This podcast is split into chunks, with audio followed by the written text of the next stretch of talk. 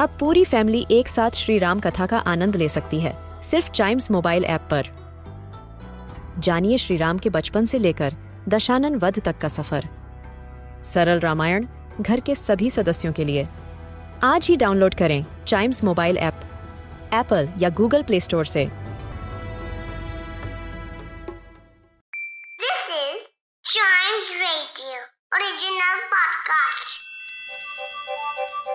हर दिन की एक कहानी होती है।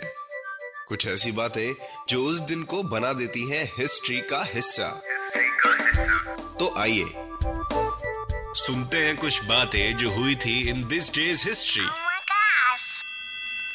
hello and welcome to this day's history's another episode. आज हम जानेंगे कि 29 सितंबर की हिस्ट्री में क्या कुछ है। चलिए तो शुरू करते हैं। 1885 से और इसी साल में first public electric tramway आज ही के दिन इंग्लैंड में शुरू हुआ था। आज भी इसे मार्च से नवंबर के बीच हर वीकेंड पर सेवा में लाया जाता है।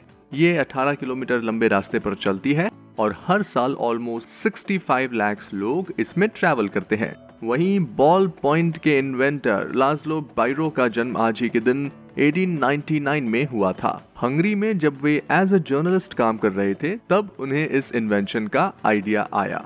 वहीं आज ही के दिन 1901 में इटालियन फिजिसिस्ट एनरिको फर्मी का जन्म हुआ था और उन्होंने ही दुनिया का पहला न्यूक्लियर रिएक्टर बनाया था। इसे स्टार्टिंग में एटॉमिक पाइल कहा जाता था और इसका यूज़ न्यूक्लियर चेन रिएक्शन की शुरुआत करने और उसे कंट्रोल करने के लिए किया जाता था। वैसे न्यूक्लियर प्लांट्स में भी इसका यूज़ किया जाता था इलेक्ट्रिसिटी प्रोडक्शन के लिए। और एनरिको फर्मी को 1938 में रेडियो एक्टिविटी के क्षेत्र में अपने योगदान के लिए नोबेल प्राइज से भी सम्मानित किया गया था। और इसके अलावा 1932 में आज ही के दिन हिंदी फ़िल्म के मशहूर एक्टर महमूद अली का जन्म हुआ था। वे हिंदी सिनेमा के एक मशहूर कॉमेडी एक्टर के तौर पर जाने जाते थे। उन्होंने 300 से भी ज़्यादा फिल्म्स में एक्टिंग की।